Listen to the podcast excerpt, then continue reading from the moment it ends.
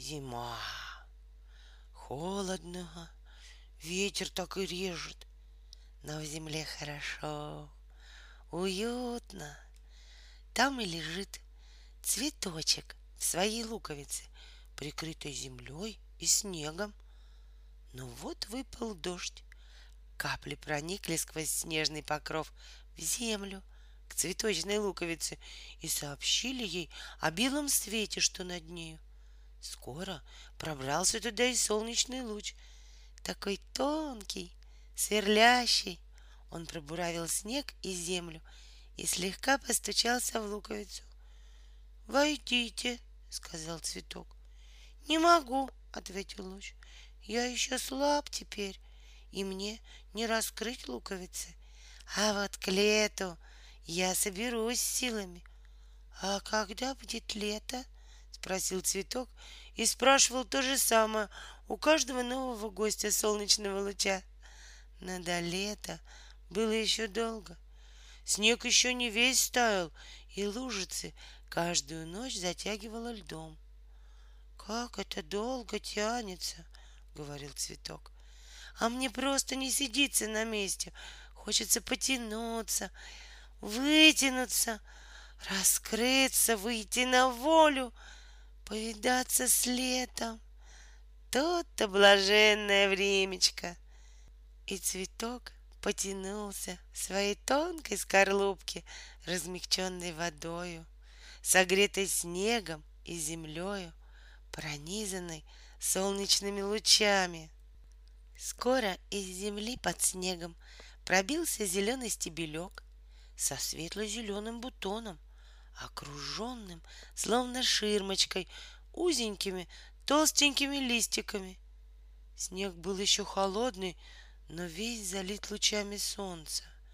Он был уже настолько рыхл, что им легко было пробиться сквозь него, да и сами они стали теперь сильнее Добро пожаловать, добро пожаловать, запели они, и цветок выглянул из-под снега.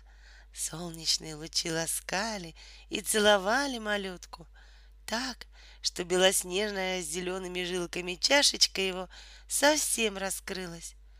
Радостно и скромно склонил он головку. «Милый цветочек!» — пели солнечные лучи. «Как ты свеж и нежен!» Ты первый, единственный, ты наше возлюбленное дитя. Ты возвещаешь лето, чудное лето. Скоро весь снег растает, холодные ветры унесутся прочь. Царствовать будем мы. Все зазеленеет, и у тебя появятся подружки, зацветут сирень и желтая акация, а потом розы — но ты все-таки первый, такой нежный, прозрачный. Вот была радость. Казалось, самый воздух пел и звучал. Солнечные лучи проникали в самые лепестки. И стебелек цветка, и он стоял, такой нежный, хрупкий и в то же время полный сил, в пышном расцвете юной красоты — такой нарядный, в своем белом платьице с зелеными ленточками, и славил лето. Но до лета было еще долго. Облака закрыли солнышко, подули холодные, резкие ветры.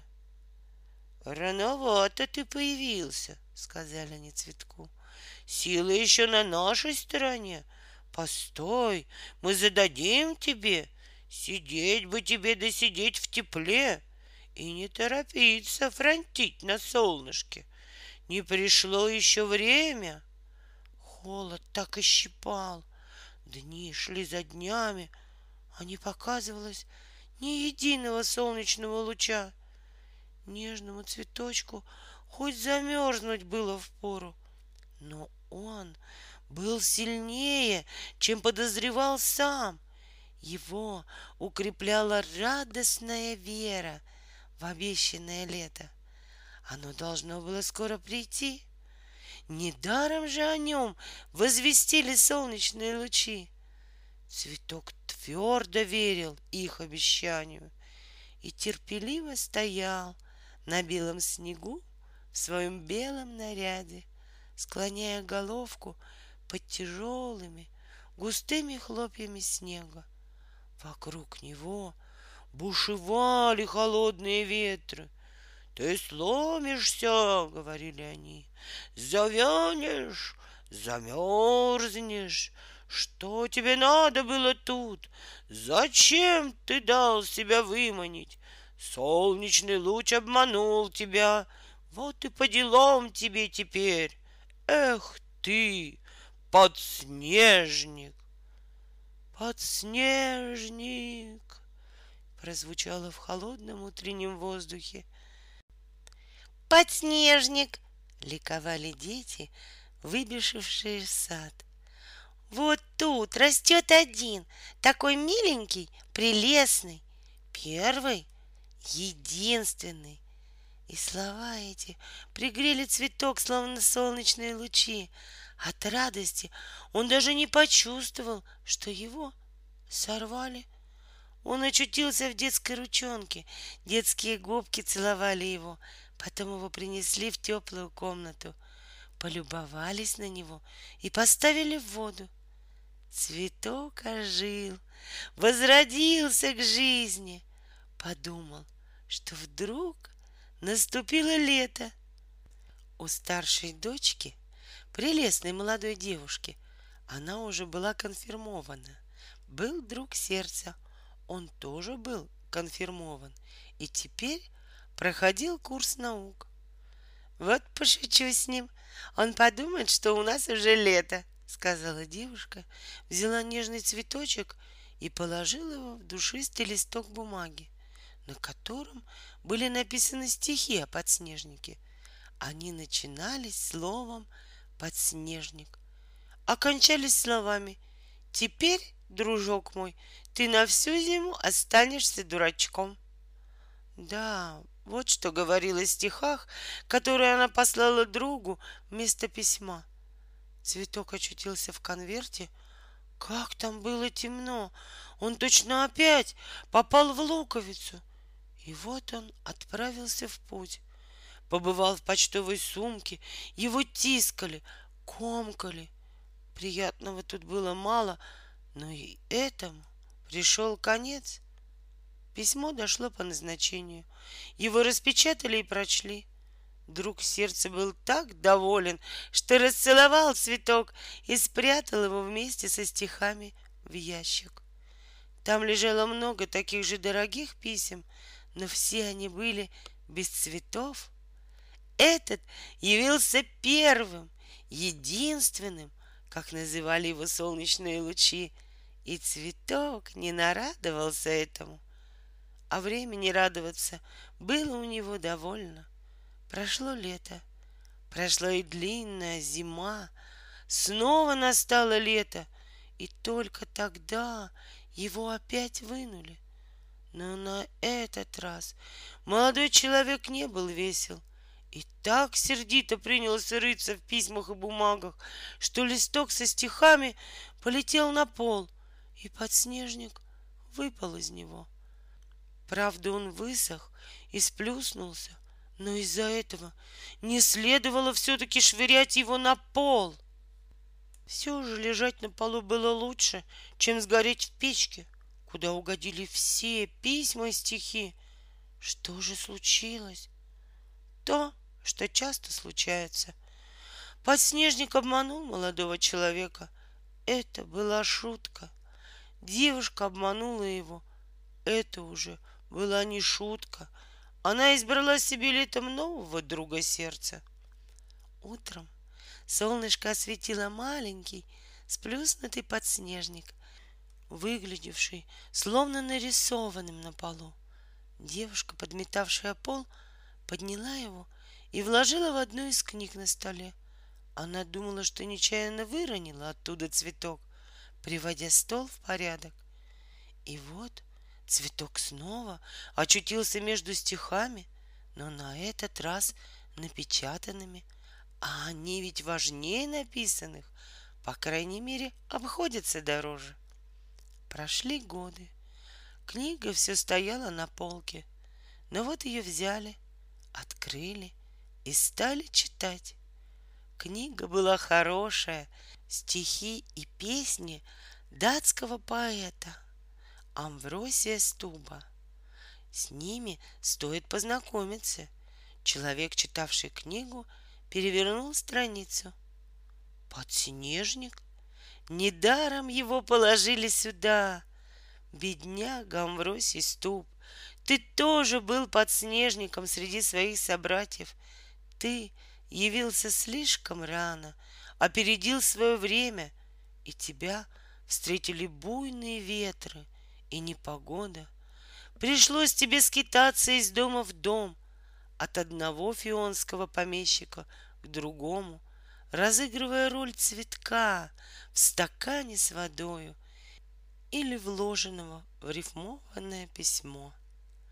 Да, и ты был подснежником, обманчиво возвестившим лето, недоразумением, шуткой.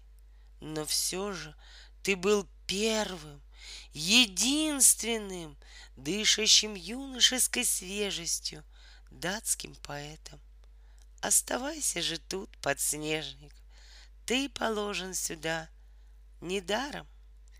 И подснежник опять положили в книгу. Он был и польщен, и обрадован, узнав, что положен в это прекрасное собрание песен недаром, и что сам поэт был таким же подснежником, над которым подшутила зима. Подснежник понял все по-своему, как и мы. Всякую вещь понимаем по-своему. Вот и вся сказка о подснежнике. Жил-был принц, и захотелось ему взять за себя тоже принцессу, только настоящую. Вот он и объездил весь свет, а такой что-то не находилось.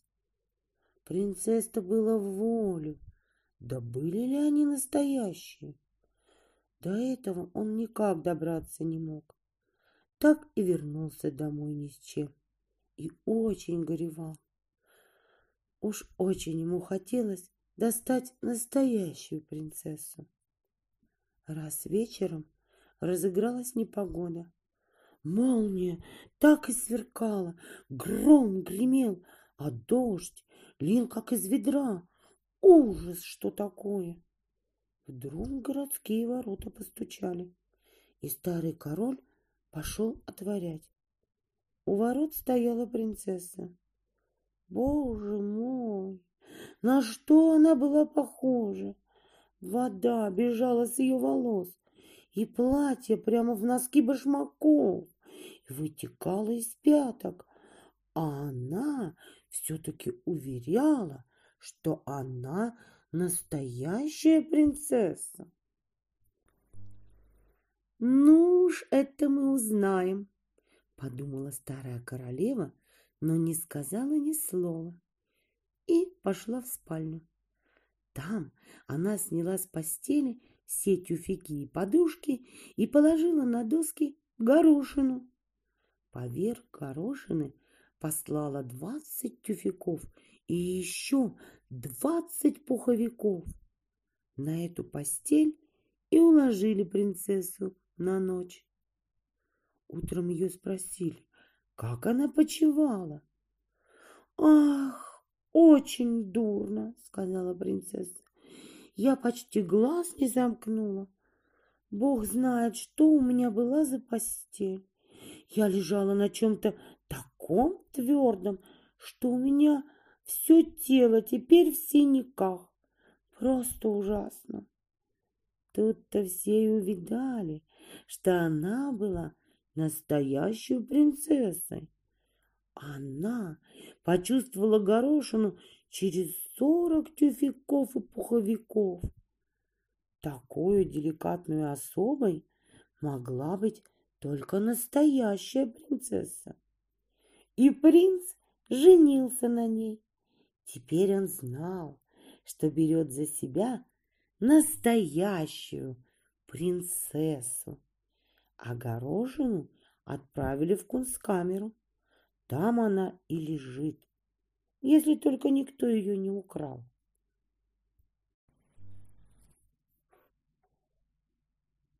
Ганс Христиан Андерсен Снежная королева В большом городе, где столько домов и людей, что не всем и каждому удается отгородить себя хоть маленькое местечко для садика, и где поэтому большинству жителей приходится довольствоваться комнатными цветами в горшках, жили двое бедных детей. Но у них был садик побольше цветочного горшка. Они не были в родстве, но любили друг друга, как брат и сестра. Родители их жили в мансардах смежных домов.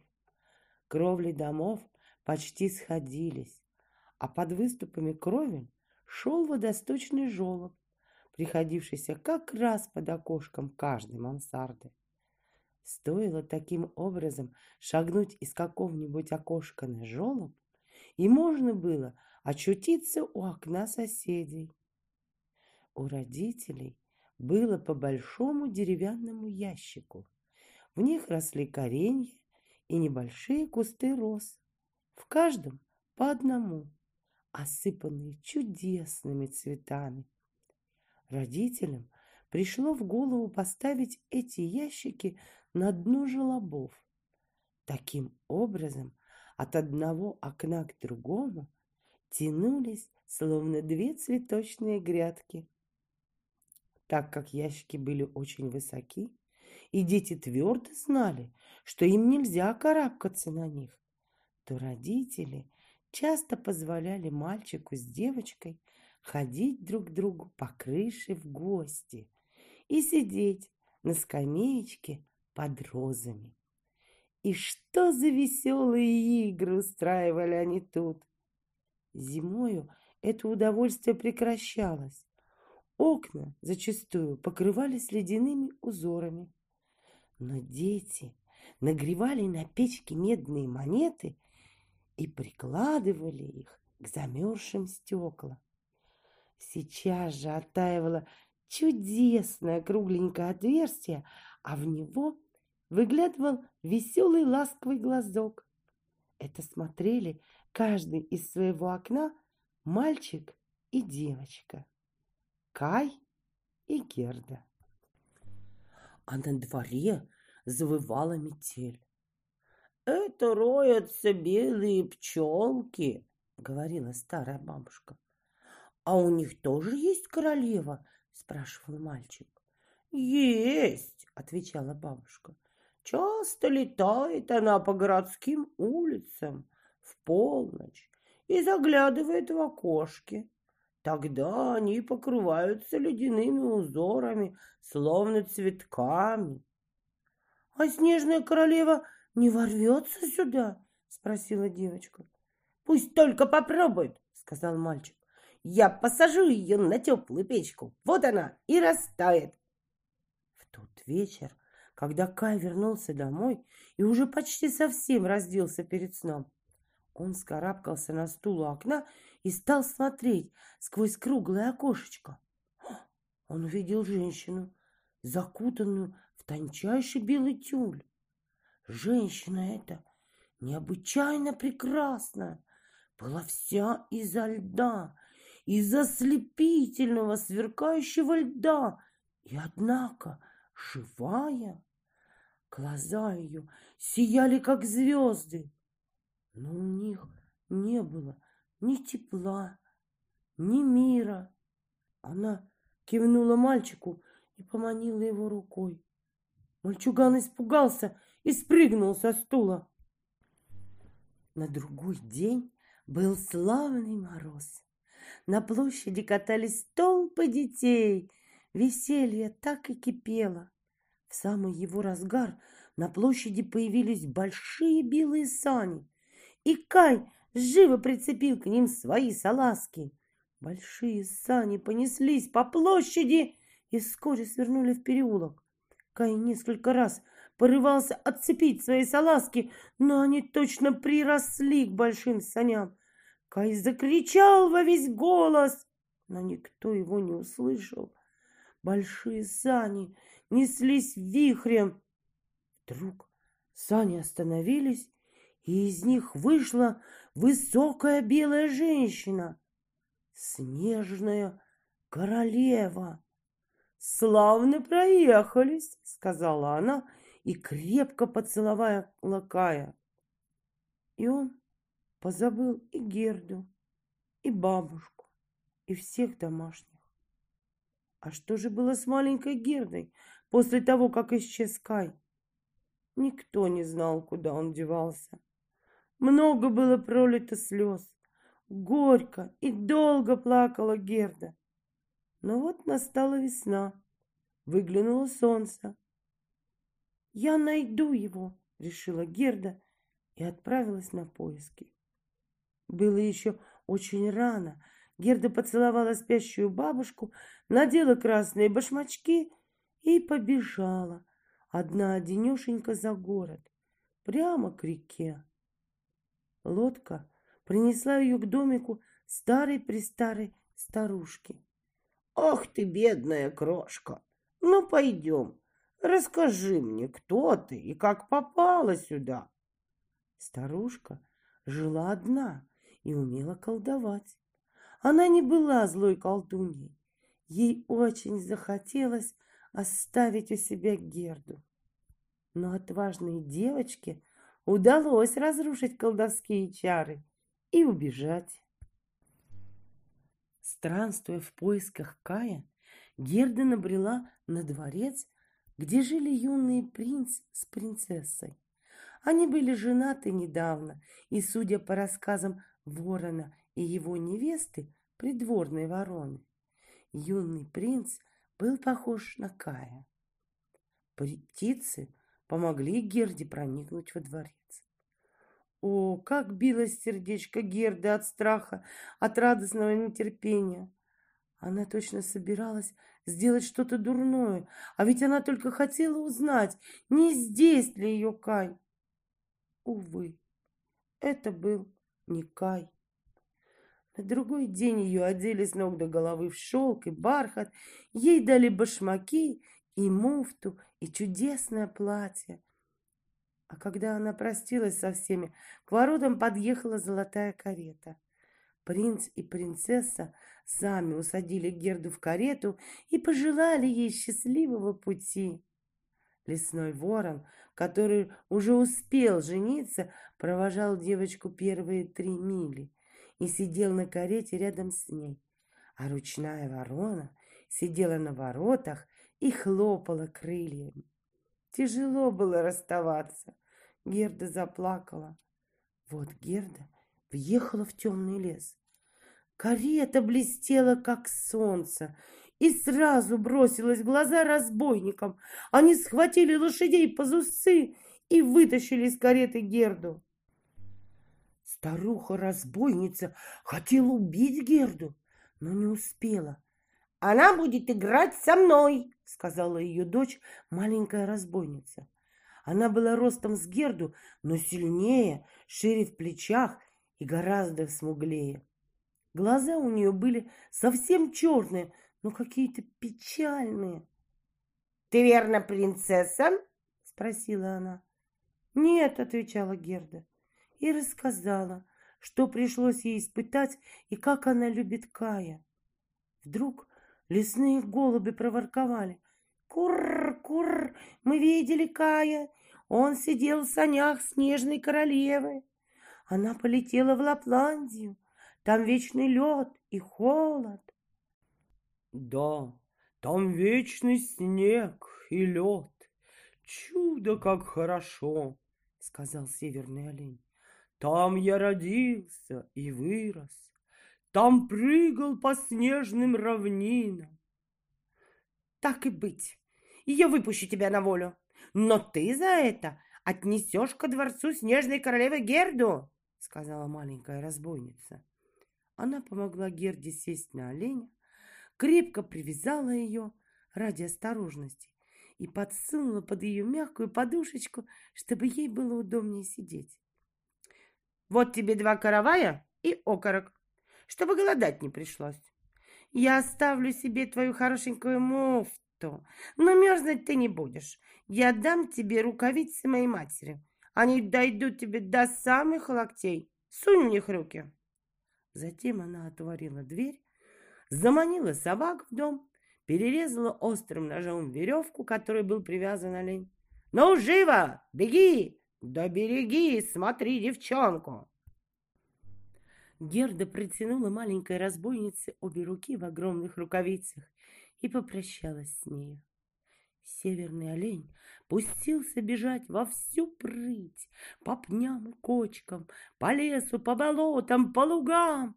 Выли волки, каркали вороны, а он бежал дальше, не останавливаясь ни днем, ни ночью.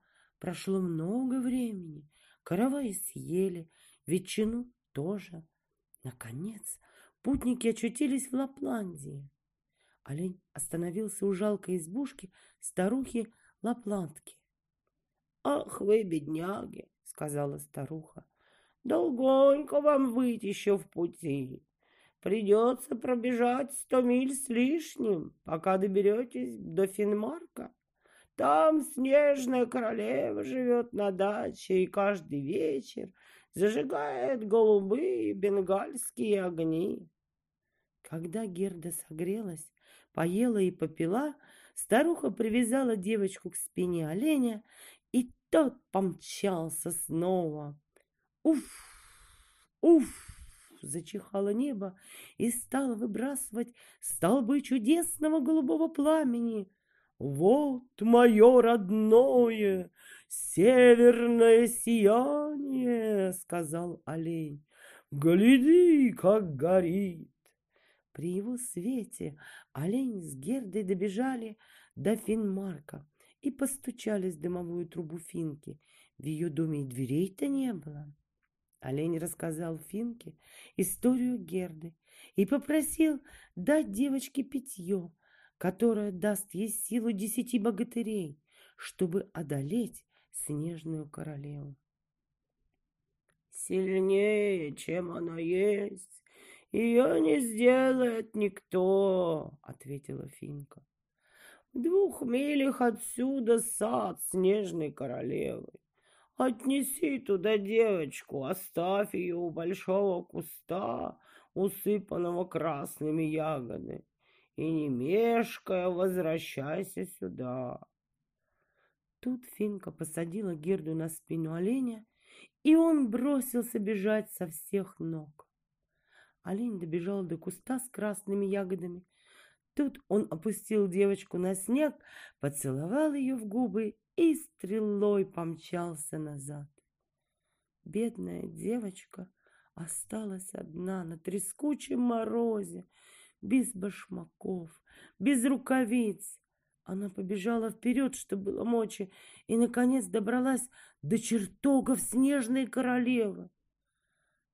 Как холодно, как пустынно было в этих белых, ярко сверкающих чертогах. Веселье никогда не заглядывало сюда.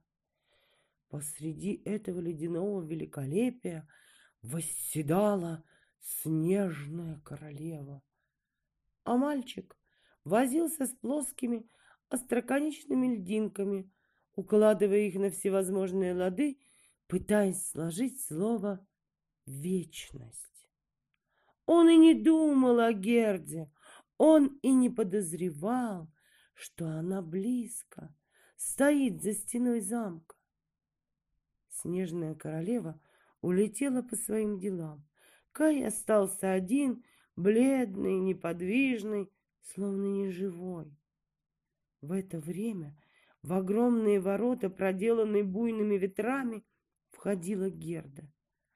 Она прочла вечернюю молитву, и ветры улеглись, точно заснули. Она свободно вошла в огромную пустынную ледяную залу и увидела Кая. Девочка сейчас же узнала его, бросилась ему на шею, крепко обняла его и воскликнула.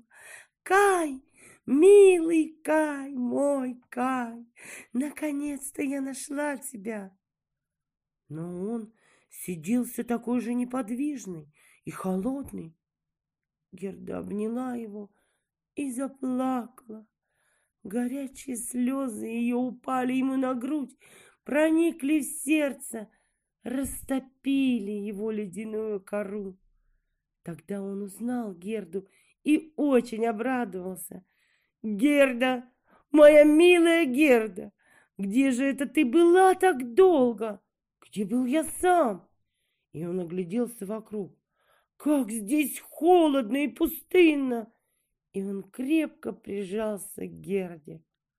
Кай с Гердой, рука об руку, вышли из пустынных ледяных чертогов. Они шли и говорили о бабушке, о своих розах, и на их пути стихали буйные ветры, проглядывало солнышко, зеленела трава и расцветали цветы. Снеговик. Ганс Христиан Андерсен. Так и хрустит во мне. Славный морозец, сказал Снеговик. Ветер-то, ветер-то так и кусает. Просто любо. А ты что таращишься, пучеглазая? Это он про солнце говорил, которое как раз заходило. Впрочем, валяй, валяй, я не моргну. Постоим, Вместо глаз у него торчали два осколка кровельной черепицы. Вместо рта красовался обломок старых граблей. Значит, он был и с зубами. На свет он появился под радостные «Ура!» Мальчишек, под звон бубенчиков, скрип полозьев и щелканье извозничих кнутов. Солнце зашло, и на голубое небо выплыла луна полная, ясная. Ишь, с другой стороны ползет, сказал Снеговик. Он думал, что это опять солнце показалось. Я все-таки отучил его пялить на меня глаза. Пусть себе висит и светит потихоньку, чтобы мне было видно себя. Ах, как бы мне ухитриться как-нибудь сдвинуться, так бы и побежал туда, на лед покататься, как давеча мальчишки. Беда, не могу сдвинуться ни с места. «Вон, вон!» — залаял старый цепной пес. Он немножко охрип, ведь когда-то он был комнатной собачкой и лежал у печки. «Солнце выучит тебя двигаться. Я видел, что было в прошлом году с таким, как ты, и в позапрошлом тоже. Вон, вон!» Все убрались. Вон!» «О чем толкуешь, дружище?» — сказал Снеговик. «Вон та пучеглазая выучит меня двигаться?» Снеговик говорил про луну. Она сама-то удрала от меня давеча, и я так пристально посмотрел на ее в упор. А теперь вон опять выползла с другой стороны. «Много ты мыслишь», — сказал цепной пес. «Ну да, ведь тебя только что вылепили. Аф! Та, что глядит теперь, луна, а то, что ушло, солнце. Оно опять вернется завтра. Уж оно подвинет тебя прямо в канаву. Ха, погода переменится. Я чую, левая нога заныла. Переменится, переменится. «Не пойму я тебя что-то», — сказал Снеговик. «А сдается ты лишнее недобрая. То красноглазая, что зовут Солнцем, тоже мне не друг, я уж чую». «Вон, вон!» — пролаяла цепная собака, три раза повернувшись вокруг самой себя и улеглась в своей конуре спать. Погода и в самом деле переменилась. К утру вся окрестность была окутана густым, тягучим туманом. Потом подул резкий леденящий ветер и затрещал мороз. А что за красота, когда взошло солнышко! Деревья и кусты в саду стояли все, покрытые инием. Точно лес из белых кораллов. Все ветви словно оделись блестящими белыми цветочками. Мельчайшие разветвления, которых летом и не видно из-за густой листвы, теперь ясно вырисовывались тончайшим кружевным узором ослепительной белизны. От каждой ветви как будто лилось сияние. Плакучая береза, колеблемая ветром, казалось, ожила. Длинные ветви ее с пушистой бахромой тихо шевелились, точь в точь как летом. Вот было великолепие! Стало солнышко. Ах, как все вдруг засверкало и загорелось крошечными ослепительно-белыми огоньками. Все было точно осыпано алмазной пылью, а на снегу переливались крупные бриллианты. «Что за прелесть!» — сказала молодая девушка, вышедшая в сад с молодым человеком. Они остановились как раз возле снеговика и смотрели на сверкающие деревья. «Летом такого великолепия не увидишь», — сказала она, вся сияя от удовольствия. «И такого молодца тоже», — сказал молодой человек, указывая на снеговика. «Он бесподобен!» Молодая девушка засмеялась, кивнула головкой снеговику и пустилась с молодым человеком по снегу в припрыжку. У них под ногами так и захрустело, точно они бежали по крахмалу. «Кто это такие, эти двое?» — спросил снеговик цепную собаку. «Ты ведь живешь тут подольше меня. Знаешь ты их?» «Знаю», — сказала собака. «Она гладила меня, а он бросал косточки. Таких я не кусаю». «Хм, а что же они из себя изображают?» — спросил Снеговик. «Парочку», — сказала цепная собака. «Вот они поселятся в конуре и будут вместе гладать кости. Вон, вон, вон». Ну, а значит они что-нибудь, как вот я да ты. Да ведь они господа, сказал пес. Куда как мало смыслит тот, кто только вчера вылез на свет Божий. Это я по тебе вижу. Вот я так богат и годами, и знаниями. Я всех, всех знаю здесь. Да, я знал времена и получше.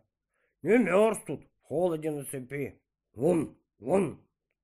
Славный морозец, сказал Снеговик. Ну-ну, рассказывай. Только не греми цепью, а то меня просто коррубит. Вон, вон, залаял цепной пес. Я был щенком, крошечным, хорошеньким щенком, и лежал на бархатных креслах там, в доме лежал на коленях у знатных господ. Меня целовали в мордочку и вытирали лапки вышитыми платками. Звали меня Милкой, Крошкой. Потом я подрос, велик для них стал, и меня подарили ключнице. Я попал в подвальный этаж. Ты можешь заглянуть туда, с твоего места отлично видно. Так вот, в этой коморке я и зажил, как барин. Раф. Там хоть и пониже было, да зато спокойнее, чем наверху. Меня не таскали не тискали дети. Ел я тоже не хуже, если не лучше. У меня была своя подушка, и еще там была печка. Самая чудеснейшая вещь на свете в такие холода. Я даже уползал под нее. О, я и теперь мечтаю об этой печке. Вон, вон.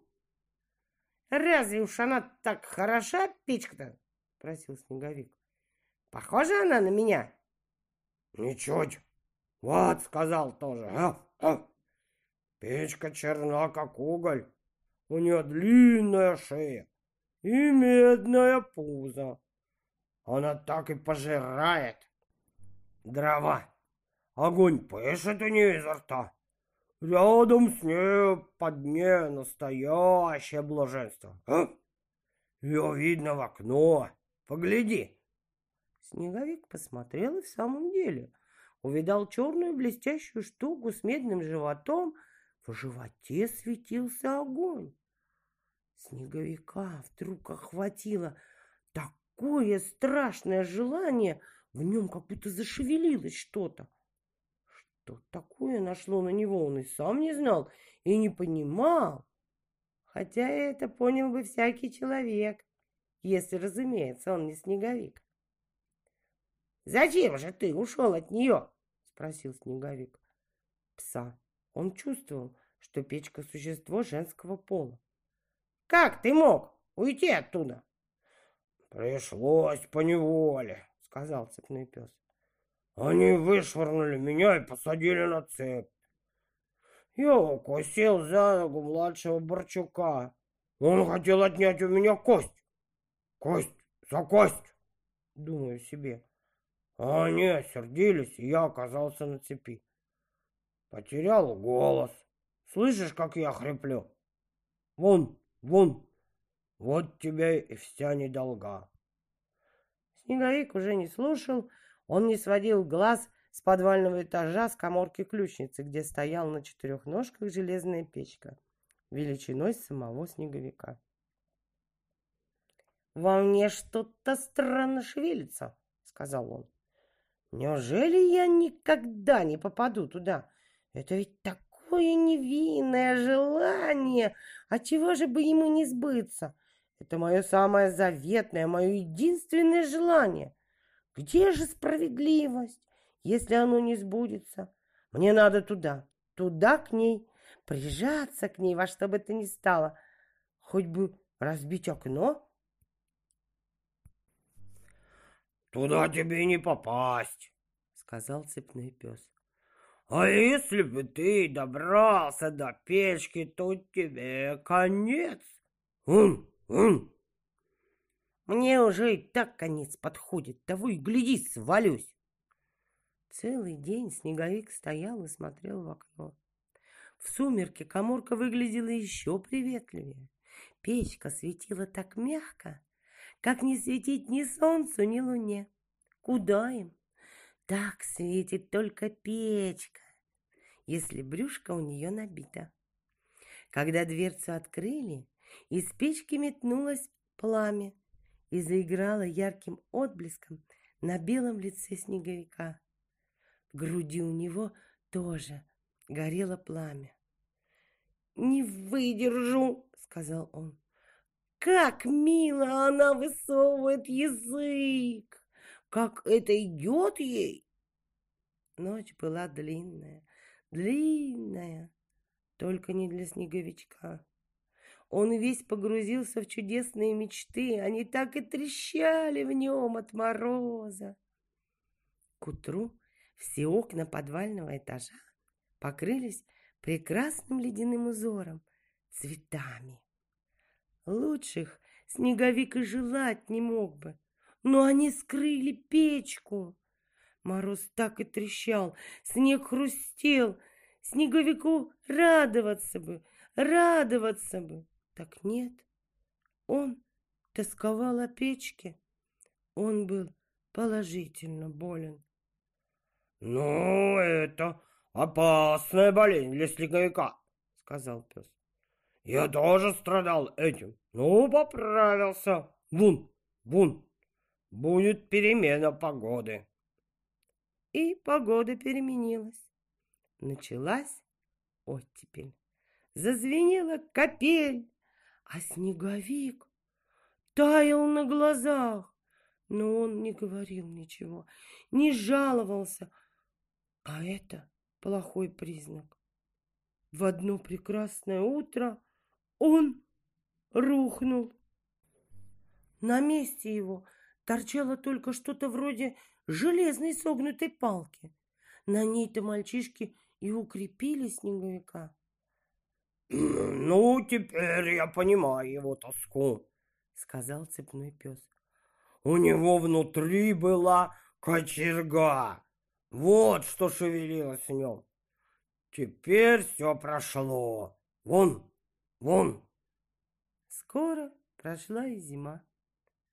«Вон, вон!» — лаял цепной пес. А девочки на улице пели.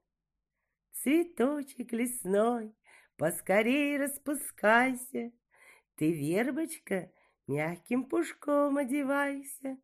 Кукушки, скворцы, прилетайте, Весну нам красну воспевайте, А мы вам подтянем, ай, люли-люли.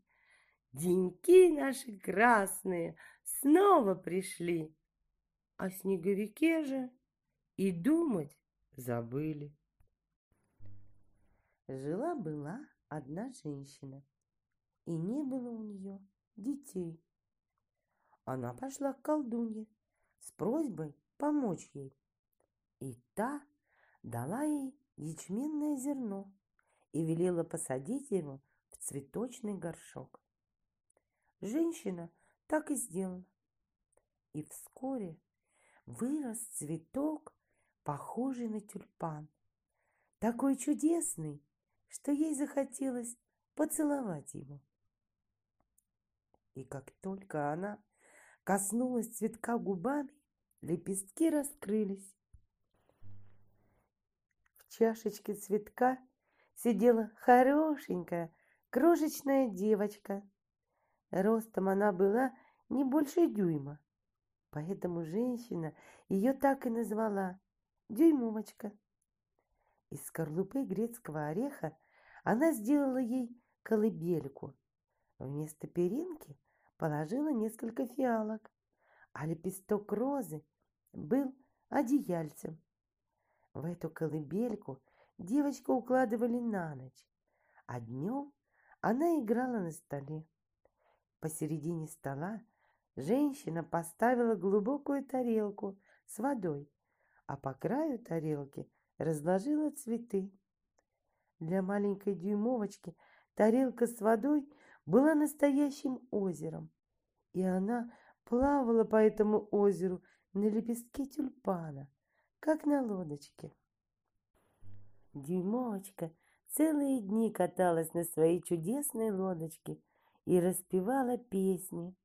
Такого нежного голоса, как у нее, никто никогда не слышал. Однажды ночью, когда девочка спала в своей колыбельке, через открытое окно в комнату пробралась большая, безобразная жаба. «Славная невеста будет моему сынку!» — подумала она схватила ореховую скорлупку со спящей девочкой и выпрыгнула через окно в сад. Там, у самого берега реки, в тине, и жила жаба со своим таким же безобразным сынком. Она отнесла колыбельку со спящей девочкой на большой лист кувшинки и оставила там. Дюймовочка проснулась рано утром, увидела, куда она попала, и горько заплакала. Со всех сторон ее окружала вода, а берег чуть виднелся вдали. А когда бедняжка узнала, что ей предстоит выйти замуж за гадкого сынка старой жабы, она заплакала еще горше. Маленькие рыбки, не любившие противных жаб, решили помочь бедной крошке. Они перегрызли стебелек и листок с девочкой быстро поплыл по течению. Пролетавший мотылек уселся рядом. Уж очень ему понравилась дюймовочка. Девочка сняла с себя поясок, одним концом обвязала мотылька, а другой крепко ухватила руками. И листок поплыл еще быстрее. Мимо пролетал майский жук. Увидел хорошенькую девочку, и унес ее на дерево. Она так ему понравилась, что он решил жениться на ней. Но друзья не одобрили его выбор. И жук слетел с девочкой вниз и посадил ее на ромашку. Пусть идет куда хочет. Целое лето прожила дюймовочка одна, денешенька, в лесу. Она сплела себе из травы колыбельку и подвесила ее под большим листом лопуха. Там дождик не мог намочить ее. Ела крошка сладкую цветочную пыльцу и пила росу, которая каждое утро находила на листочках. Но вот теплые дни миновали. Наступила дождливая осень, а потом и зима. Холод пробирал бедняжку насквозь. Она завернулась в сухой лист, но он совсем не грел. Да и сама дюймовочка дрожала, как листочек. Девочка решила уйти из леса и поискать себе приют на зиму. К счастью, девочка набрела на норку полевой мыши. Полевая мышь жила в тепле и довольстве. Ее кладовые были набиты хлебными зернами. Дюймовочка, как нищенка, остановилась у порога и попросила подать ей кусочек ячменного зерна. Вот уже два дня у нее во рту не было ни крошки. Добрая мышь пожалела девочку и оставила у себя жить. Дюймовочка помогала по хозяйству и рассказывала ей сказки, которые мышь очень любила. Как-то раз в гости к мыши пришел сосед, старый крот. Он носил черную бархатную шубу, был очень богат и учен, но был слеп и никогда не видел ни яркого солнышка, ни чудесных цветов. Хозяйка мышь заставила дюймовочку спеть для дорогого гостя. И тот пришел в восторг. Он прорыл под землей длинный коридор от своего дома до норки полевой мыши и пригласил мышь вместе с девочкой прогуляться по этой галерее. По дороге к его норе лежала какая-то птица.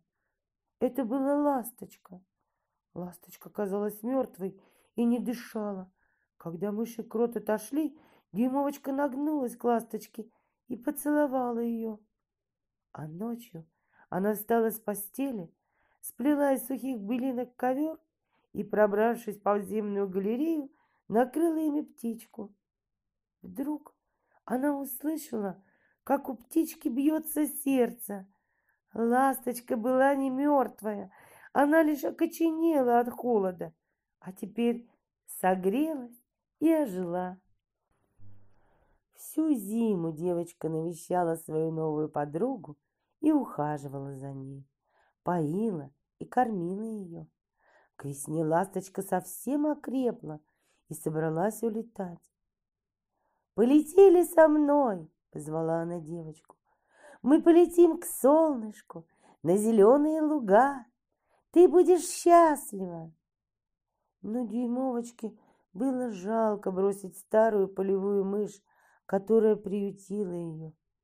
И друзья с грустью простились. С каждым днем девочке жилось все хуже, все скучнее. Старая мышь не позволяла ей выходить из дома и гулять в лесу, а вскоре к ней посватался крот. Дюймовочка совсем загрустила. Ей совсем не хотелось выходить замуж за старого слепого крота, ведь тогда ей придется всю жизнь провести под землей. Но мышь ничего не хотела слушать и готовилась к свадьбе. Настал день свадьбы, и крот пришел за своей невестой. И вот дюймовочка вышла из норки взглянуть на белый свет в последний раз. «Прощай, солнышко, прощай!» И вдруг она увидела в небе ласточку, которая пролетала над полем. Ласточка тоже увидела девочку и очень обрадовалась. Дюймовочка, плача, рассказала подруге о своем горе. «Наступает холодная зима», — сказала ласточка, — «и я улетаю в теплые края. Хочешь полететь со мной?» Дюймовочка с радостью согласилась. Она села птице на спину и крепко привязала себя пояском к большому и крепкому перу. Ласточка стрелой взвелась к небу и полетела в теплые края.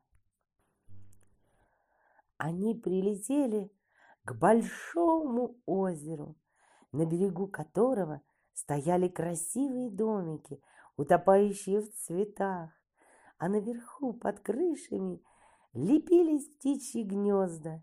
Здесь и жила ласточка. Я посажу тебя в цветок, и ты чудесно заживешь, сказала ласточка.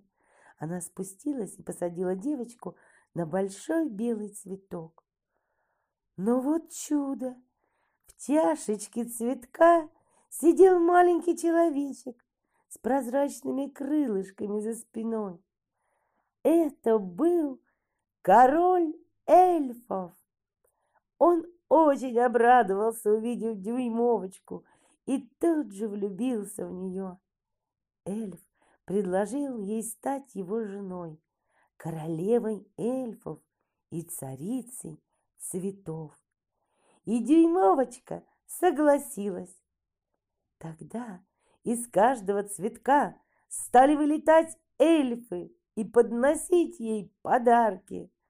Больше всего девочке понравились прозрачные крылышки. Их прикрепили ей на спину, и она теперь могла порхать с цветка на цветок.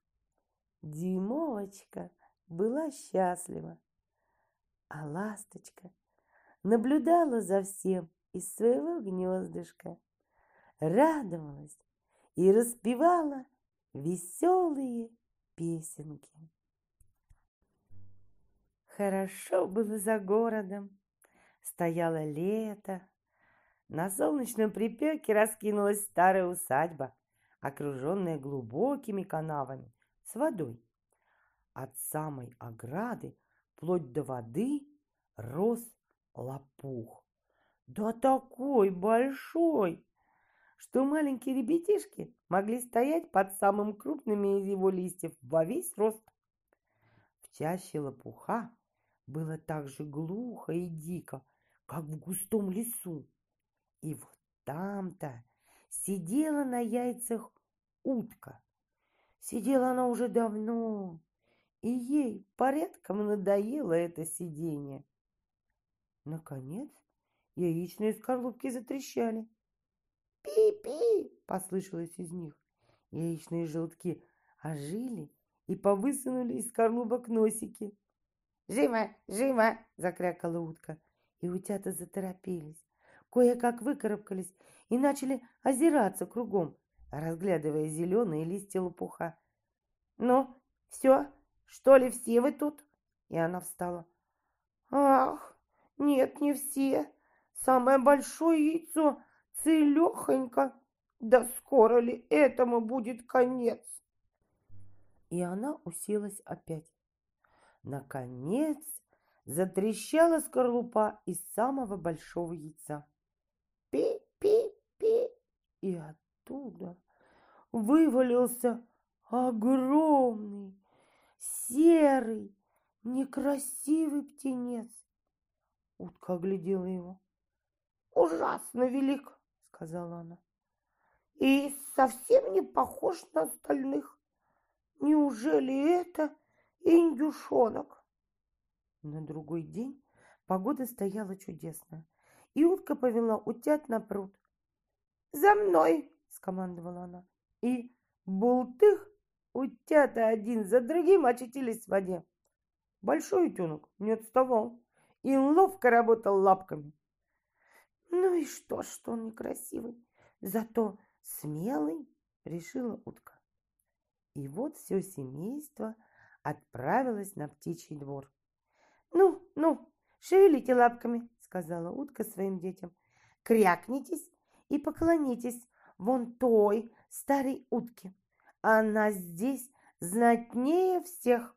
Она испанской породы и потому такая жирная. Утята так и сделали. Но другие утки оглядывали их и громко говорили. Ну вот, еще целая рава. А этот какой безобразный! Его уж мы не потерпим.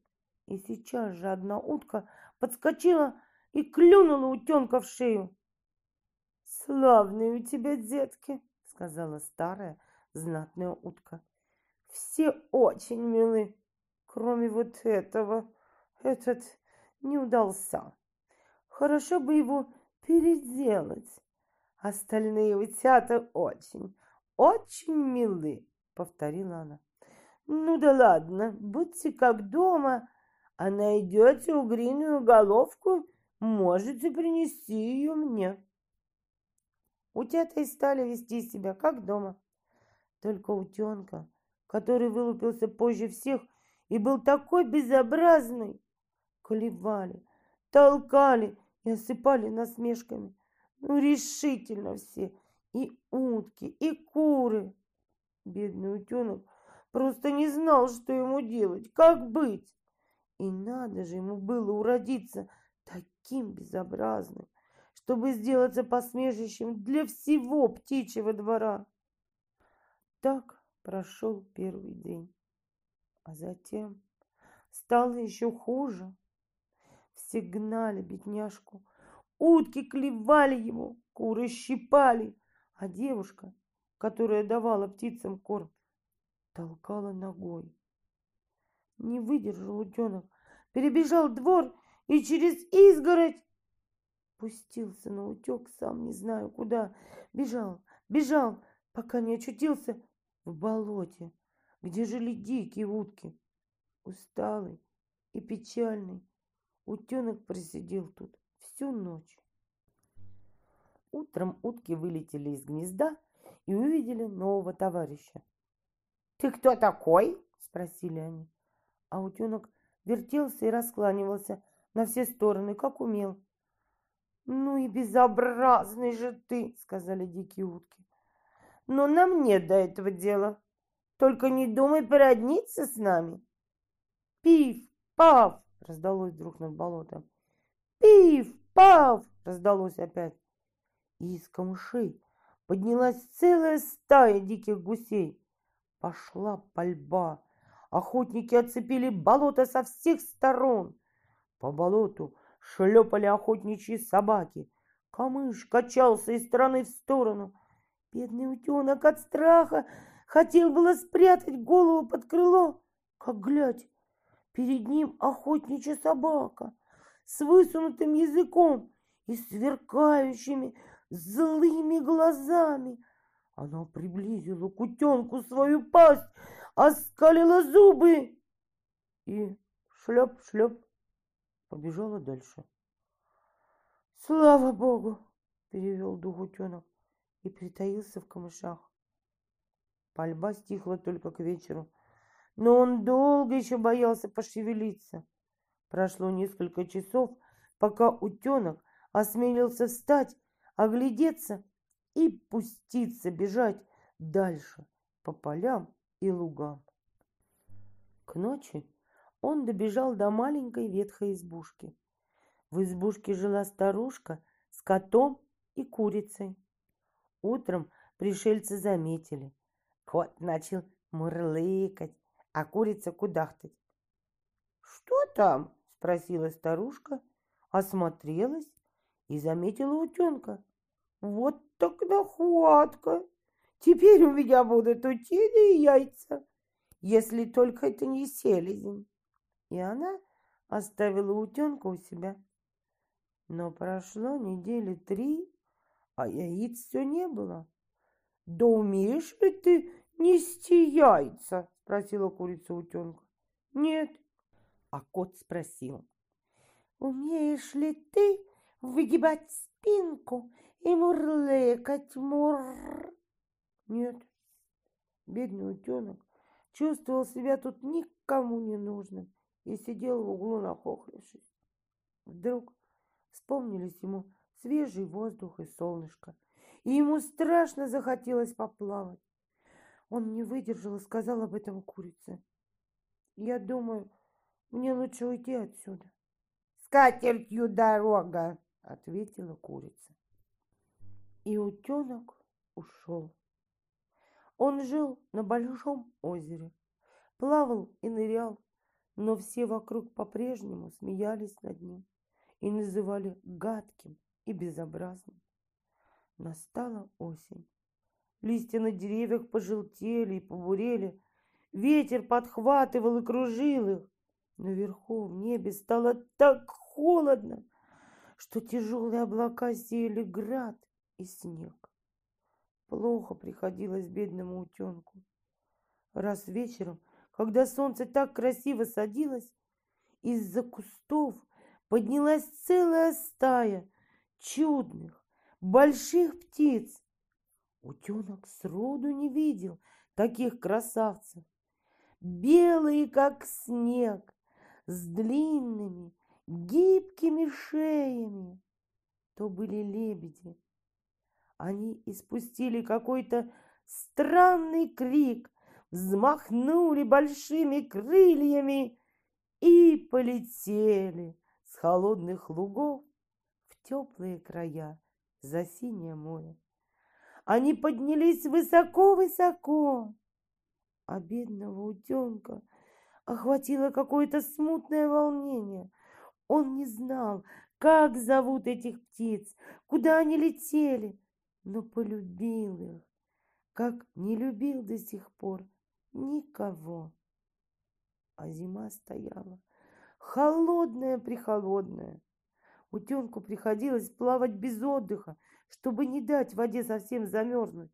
Но с каждой ночью свободное ото льда пространство становилось все меньше и меньше. Утенок без устали работал лапками, но под конец совсем выбился из сил растянулся и примес ко льду. Рано утром мимо проходил крестьянин. Увидал замерзшего утенка, разбил лед своим деревянным башмаком и принес полумертвую птицу домой к жене. Утенка отогрели. Но вот дети вздумали играть с ним, а он вообразил, что они хотят обидеть его и шарахнулся со страха прямо в подойник с молоком. Молоко все расплескалось. Хозяйка вскрикнула и всплеснула руками, а утенок заметался по комнате, влетел в катку с маслом, а оттуда в бочонок с мукой. Батюшки, на что он был похож? Женщина вопила и гонялась за ним с угольными щипцами – Дети бегали, сшибая друг друга с ног, хохотали и визжали. Хорошо, что дверь была открыта. Утенок выбежал, кинулся в кусты, прямо на свежевыпавший снег. И долго-долго лежал там, почти без чувств.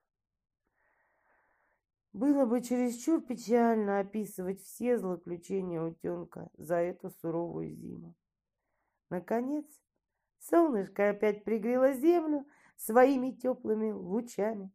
Запели жаворонки. Пришла весна.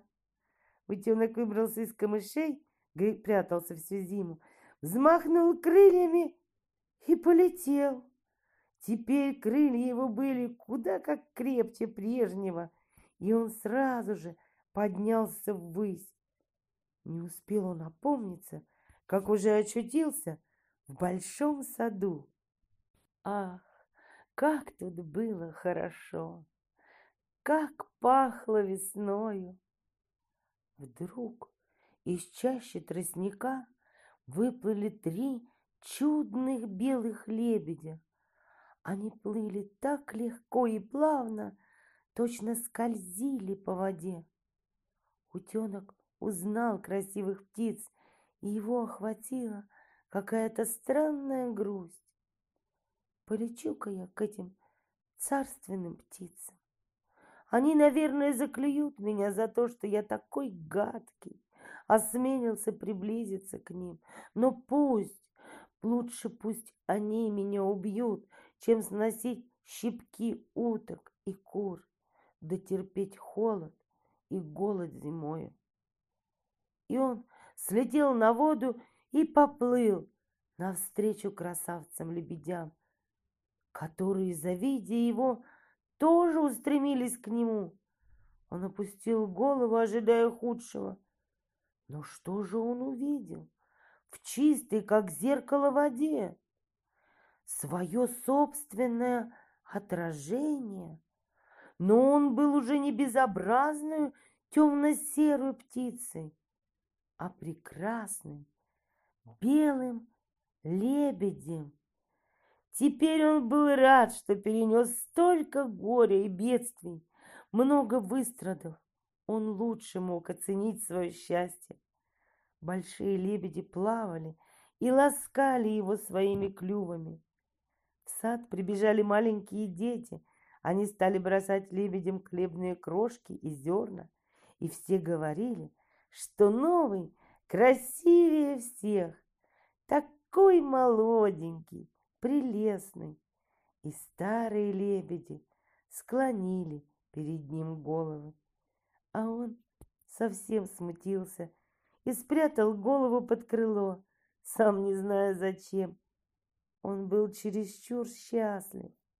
И вот крылья его зашумели, стройная шея выпрямилась, и из груди вырвался ликующий крик.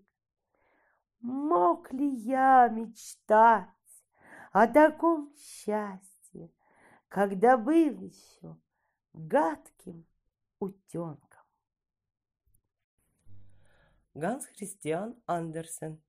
Елка. В лесу стояла чудесная елочка. Место у нее было хорошее, воздуха и света вдоволь. Кругом росли подруги постарше, и ели, и сосны.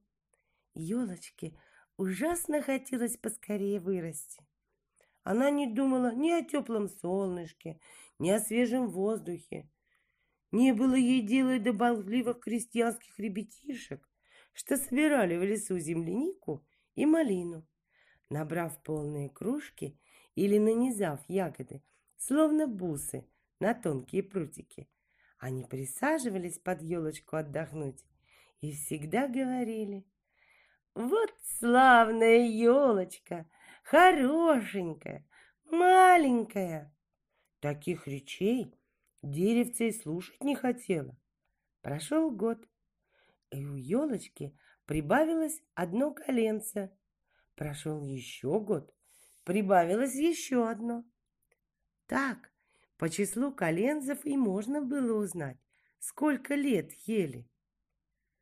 Ах, если бы я была такой же большой, как другие деревья, вздыхала елочка, тогда бы я и широко раскинула свои ветви, высоко подняла голову, и мне бы было видно далеко-далеко вокруг.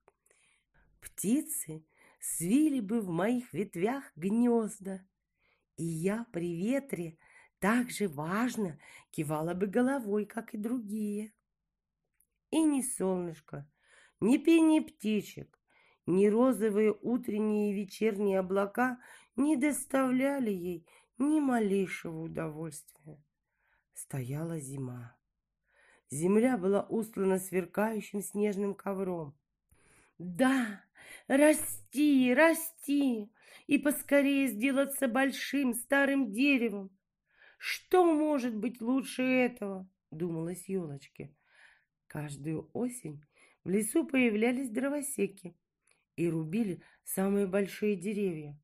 Елочка каждый раз дрожала от страха при виде падающих на землю с шумом и треском огромных деревьев. Их очищали от ветвей, и они валялись на земле такими голыми, длинными и тонкими, едва можно было узнать их. Потом их укладывали на дровни и увозили из леса. Куда? Зачем?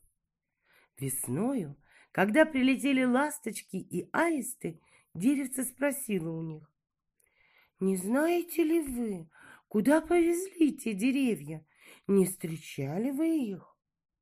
Ласточки ничего не знали, но один из аистов подумал, кивнул головой и сказал.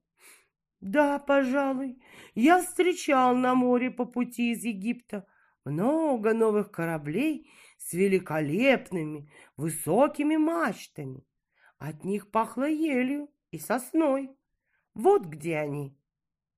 Ах, поскорее бы и мне вырасти, допуститься в море.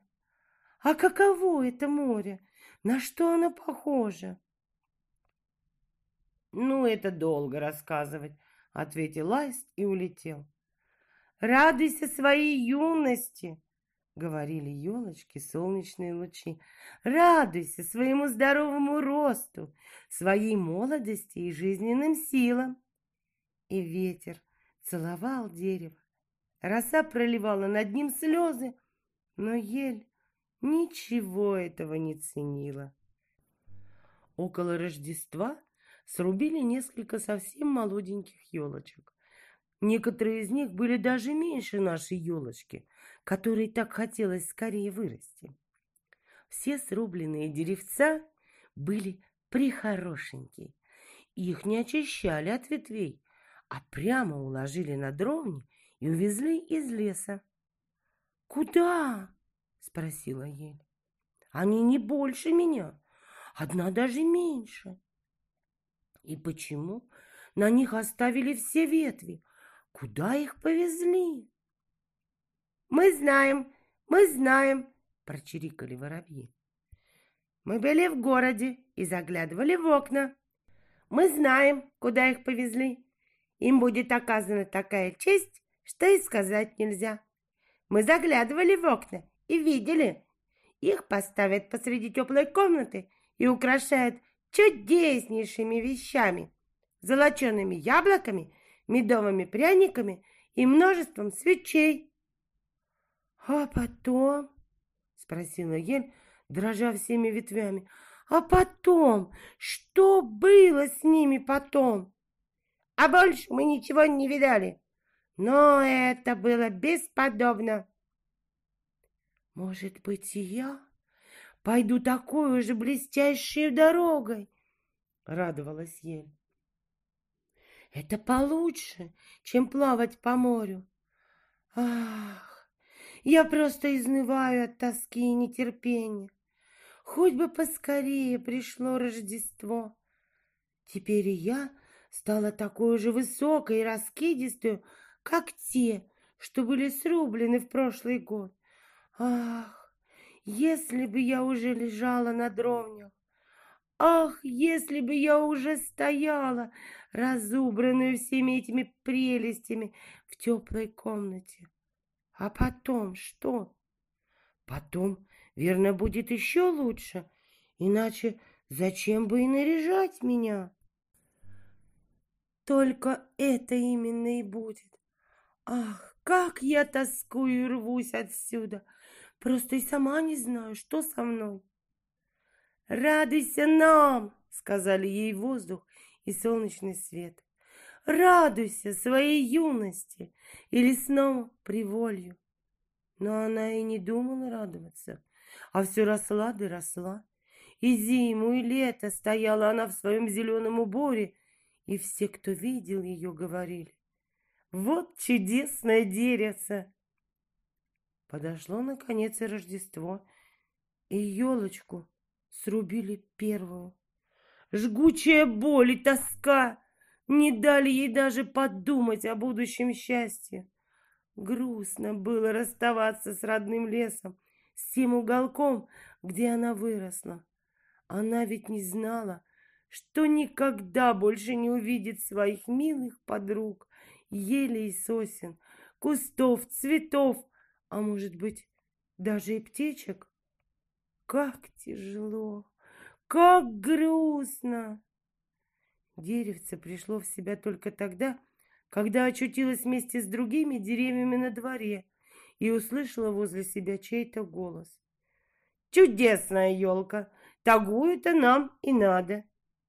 Явились двое разодетых слуг, взяли елку и унесли ее в огромную, великолепную залу.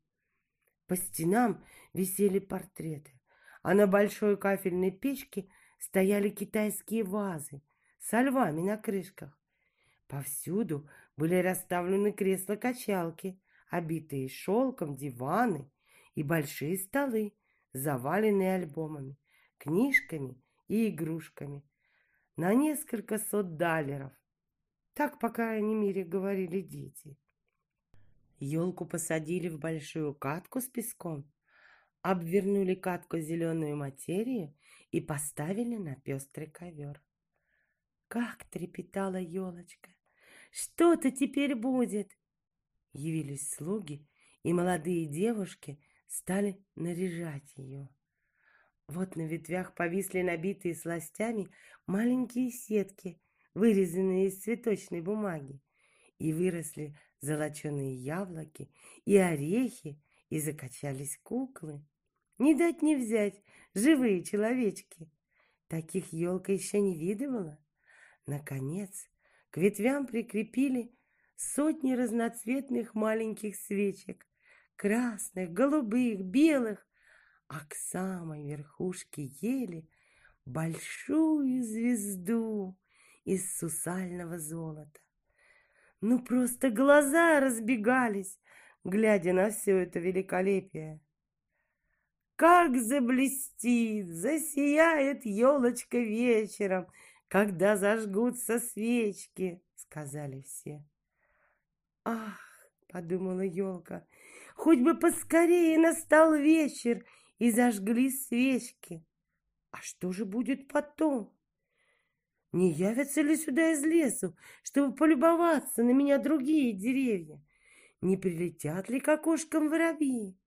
Или, может быть, я врасту в эту катку и буду стоять тут такой нарядной и зиму, и лето? Да, много она знала.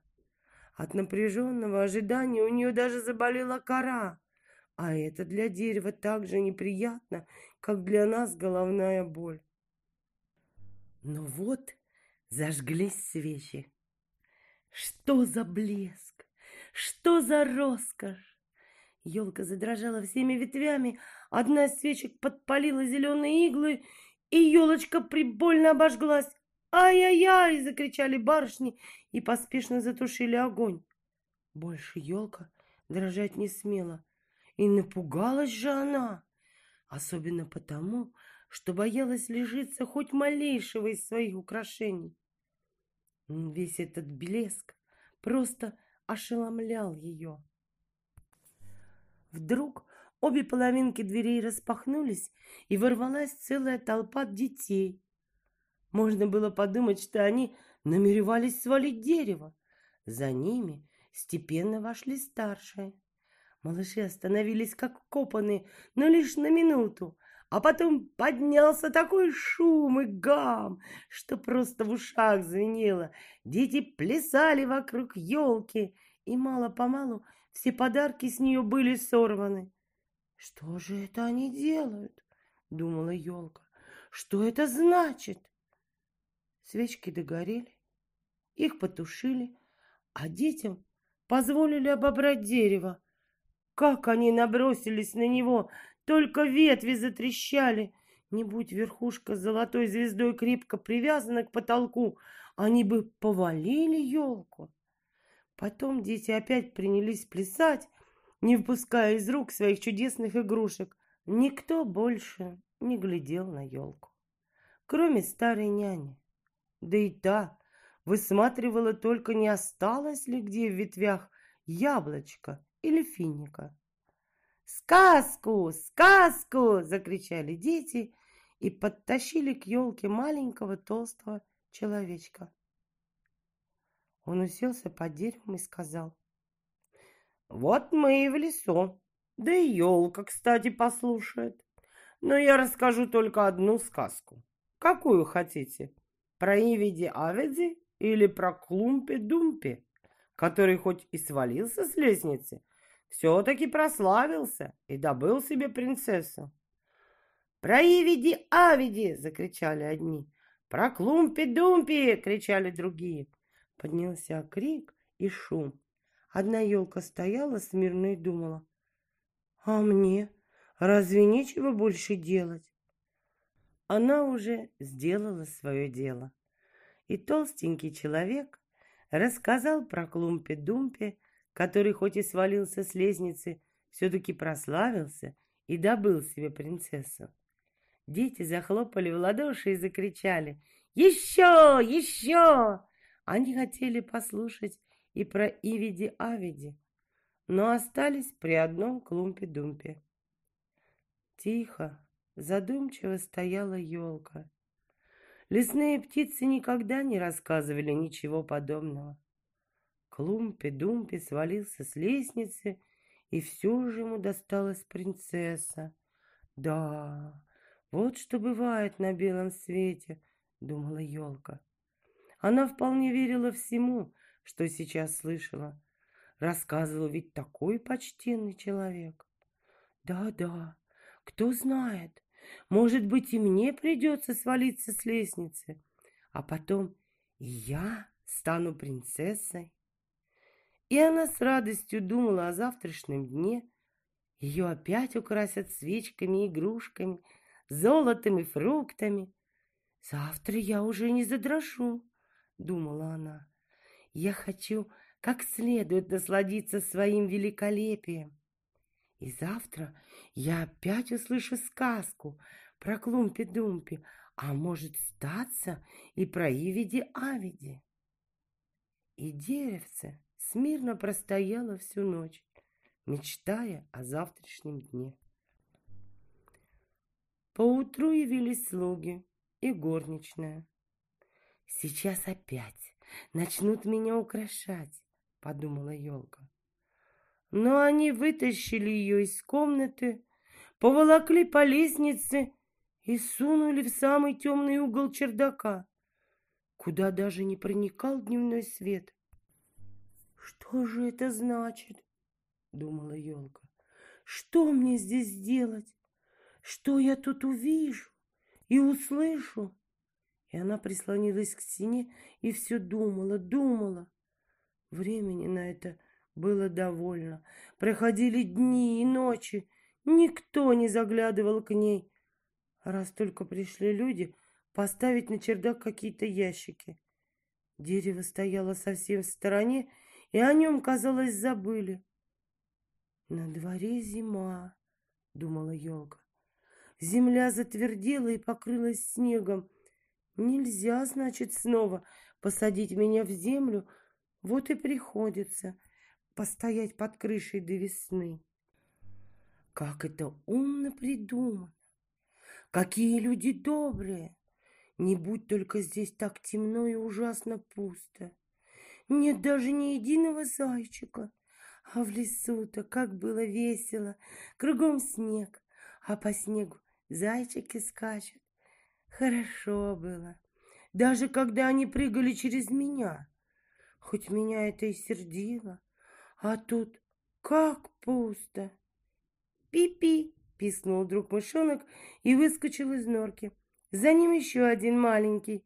Они принялись обнюхивать дерево и шмыгать меж его ветвями. «Ужасно холодно здесь», — сказали мышата. «А то совсем бы хорошо было. Правда, старая елка?» «Я вовсе не старая», — отвечала ель. «Есть много деревьев постарше меня». «Откуда ты и что ты знаешь?» — спросили мышата. Они были ужасно любопытны. «Расскажи нам, где самое лучшее место на земле?» Ты была там? Была ты когда-нибудь в кладовой, где на полках лежат сыры, а под потолком висят окорока, и где можно плясать на сальных свечках? Тогда войдешь тощим и выйдешь оттуда толстым. Нет, такого места я не знаю, сказала дерево, но я знаю лес, где светит солнышко, и поют птички. И она рассказала им о своей юности. Мышата никогда не слыхали ничего подобного. Выслушали рассказ елки, а потом сказали. «Как же ты много видела! Как ты была счастлива!» «Счастлива?» — сказала еле задумалась о том времени, о котором только что рассказывала. «Да, пожалуй, тогда мне жилось недурно». Затем она рассказала им про тот вечер, когда была разубрана пряниками и свечками. «О!» — сказали мышата. «Как же ты была счастлива, старая елка!» «Я совсем еще не стара!» — возразила елка. «Я взята из лесу только нынешней зимой. Я в самой паре, только что вошла в рост». «Как ты чудесно рассказываешь!» — сказали мышата.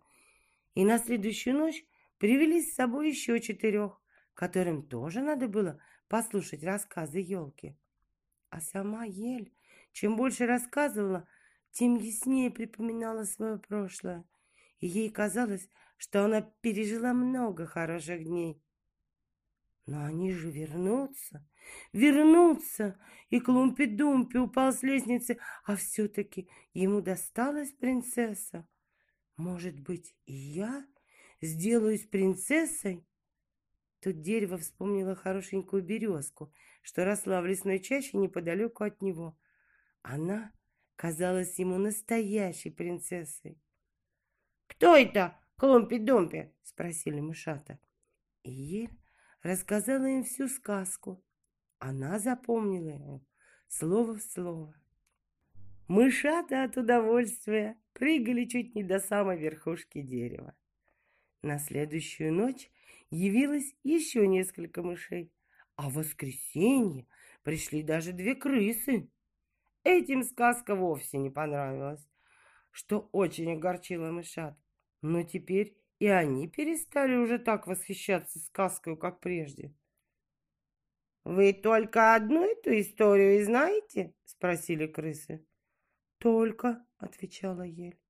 «Я слышала ее в счастливейший вечер в моей жизни. Тогда-то я, впрочем, еще не сознавала этого». «В высшей степени жалкая история. Не знаете ли вы чего-нибудь про жир и сальные свечки, про кладовую?» «Нет», — ответила дерево. «Так счастливо оставаться», — сказали крысы и ушли.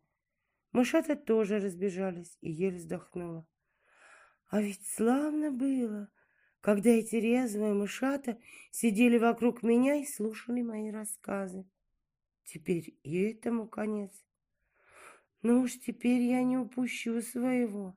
Порадуюсь хорошенько, когда, наконец, снова выйду на белый свет. Не так-то скоро это случилось. Однажды утром явились люди, прибрать чердак. Ящики были вытащены, а за ними и ель. Сначала ее довольно грубо бросили на пол, потом слуга поволок ее по лестнице вниз. «Ну, теперь для меня начнется новая жизнь», — подумала елка. Вот на нее повеяло свежим воздухом. Блеснул луч солнца. Еле очутилась на дворе. Все это произошло так быстро, вокруг было столько нового и интересного для нее, что она не успела и поглядеть на самое себя. Двор примыкал к саду, в саду все зеленело и цвело. Через изгородь перевешивались свежие благоухающие розы. Липы были покрыты цветом, ласточки летали взад и вперед и щебетали.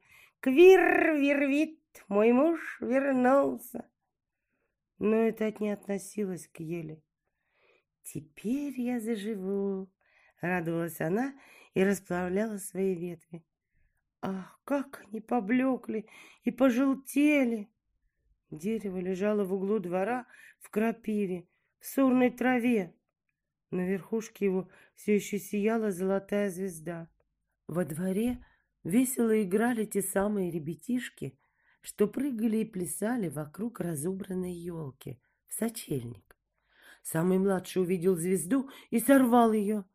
«Поглядите-ка, что осталось на этой гадкой старой елке!» — крикнул он и наступил на ее ветви. Ветви захрустели.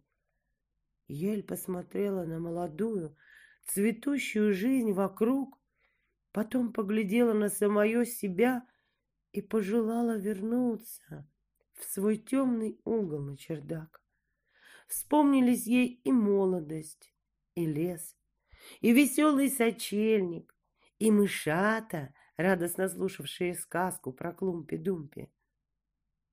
Все прошло, прошло, сказала бедная елка. И хоть бы я радовалась, пока было время, а теперь все прошло, прошло. Пришел слуга и изрубил елку в куски. Вышла целая связка растопок. Как жарко запылали они под большим котлом. Дерево глубоко-глубоко вздыхало. И эти вздохи были похожи на слабые выстрелы.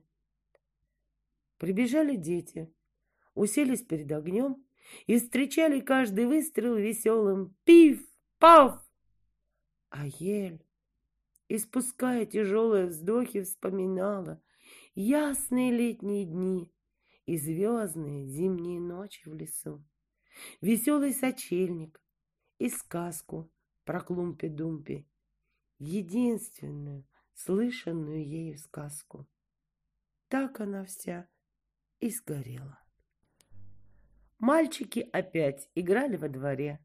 У младшего на груди сияла та самая золотая звезда, которая украшала елку в счастливейший вечер ее жизни. Теперь он прошел, канул в вечность. Елке тоже пришел конец, а с нею и нашей истории. Конец, конец. Все на свете имеет свой конец. Много лет назад жил король, который так любил красивые и новые платья, что все свои деньги тратил на одежду и целые дни проводил в гардеробной. Однажды явились два обманщика, которые выдавали себя за ткачей и уверяли, будто могут выткать такую чудесную ткань, что сшитые из нее платья будут обладать удивительным свойством. Их не сможет видеть человек, который не справляется со своими служебными обязанностями, или же просто очень глуп. Для такого они превращаются в невидимки. Король решил во что бы то ни стало получить эту ткань и дал обманщикам много денег вперед с тем, чтобы они тотчас приступили к работе. Обманщики поставили два ткацких станка и стали делать вид, что работают с утра до ночи, хотя на станках у них ровно ничего не было. Хотелось бы мне знать, много ли они наткали. Пошлю-ка я ткачам своего старого честного министра, подумал король. Он лучше всех разбирается в достоинствах ткани. Он и умен, он и должности соответствует, как нельзя лучше. И вот престарелый почтенный министр вошел в зал, где перед пустыми станками сидели обманщики. Взглянул на станки, но никакой ткани не увидел. «Боже мой!» — ужаснулся он. «Неужели я глуп? Или, может быть, я не справляюсь со своими служебными обязанностями? Нет, нельзя признаваться, что я не вижу ткани». А мальчики попросили его подойти поближе, чтобы хорошенько рассмотреть красочный узор. «Ну, каково ваше мнение?» — спросил один из ткачей. «Чудесно! Восхитительно!» — ответил старик и сквозь очки устремил глаза на пустые станки. «Я передам королю, что ткань понравилась мне чрезвычайно». Ткачи потребовали еще денег, шелка и золота для того, чтобы продолжать работу. Но, получив все это, положили себе в карман и по-прежнему ткали на пустых станках. Немного погодя, король послал другого почтенного сановника посмотреть, как продвигается работа и скоро ли будет готова ткань. Однако с ним случилось то же, что и с министром. Он смотрел, смотрел, но так ничего не увидел, кроме пустых станков. «Я, безусловно, не глуп», — подумал сановник. «Но это значит, я не справляюсь со своими обязанностями. Однако я и виду не подам, что сам это понимаю». «Прелестно!» — сказал он королю. Королю очень хотелось увидеть новую ткань. Наконец он и сам отправился поглядеть на нее. С целой свитой явился король хитрым обманщиком. «Что такое?» — подумал он. «Я ничего не вижу! Какой ужас!» Но вслух сказал. «Очень красиво!» И он с довольной улыбкой стал кивать головой, делая вид, что любуется тканью. Все советовали ему сшить себе из этой великолепной ткани платье для торжественного шествия. Всю ночь перед торжеством обманщики работали при свете шестнадцати свечей. Все должны были видеть, что они заканчивают новое платье короля. Они делали вид, что краят что-то ножницами, а потом шьют иголкой без нитки. Ну вот, «Платье готово», — сказали они наконец. Король разделся, а обманщики сделали вид, будто одевают его в новое платье. И вот король шествовал в процессии под роскошным балдахином. Ни один человек не хотел признаться, что ничего не видит. «Но ведь он голый!» — воскликнул вдруг один ребенок. И все стали шепотом передавать друг другу слова ребенка. А король-то голый. Ребенок говорит, что на нем ничего нет. На нем ничего нет, закричал наконец весь народ. Король содрогнулся. Ему показалось, что люди правы. Однако он все же решил довести церемонию до конца, и он принял еще более гордый вид – а камергеры шли за ним, следом притворяясь, будто несут шлейф, хотя на самом деле никакого шлейфа не было. Стояло лето. Солнце озаряло и поля, и луга, но в чаще лопуха было так же глухо и дико, как в густом лесу.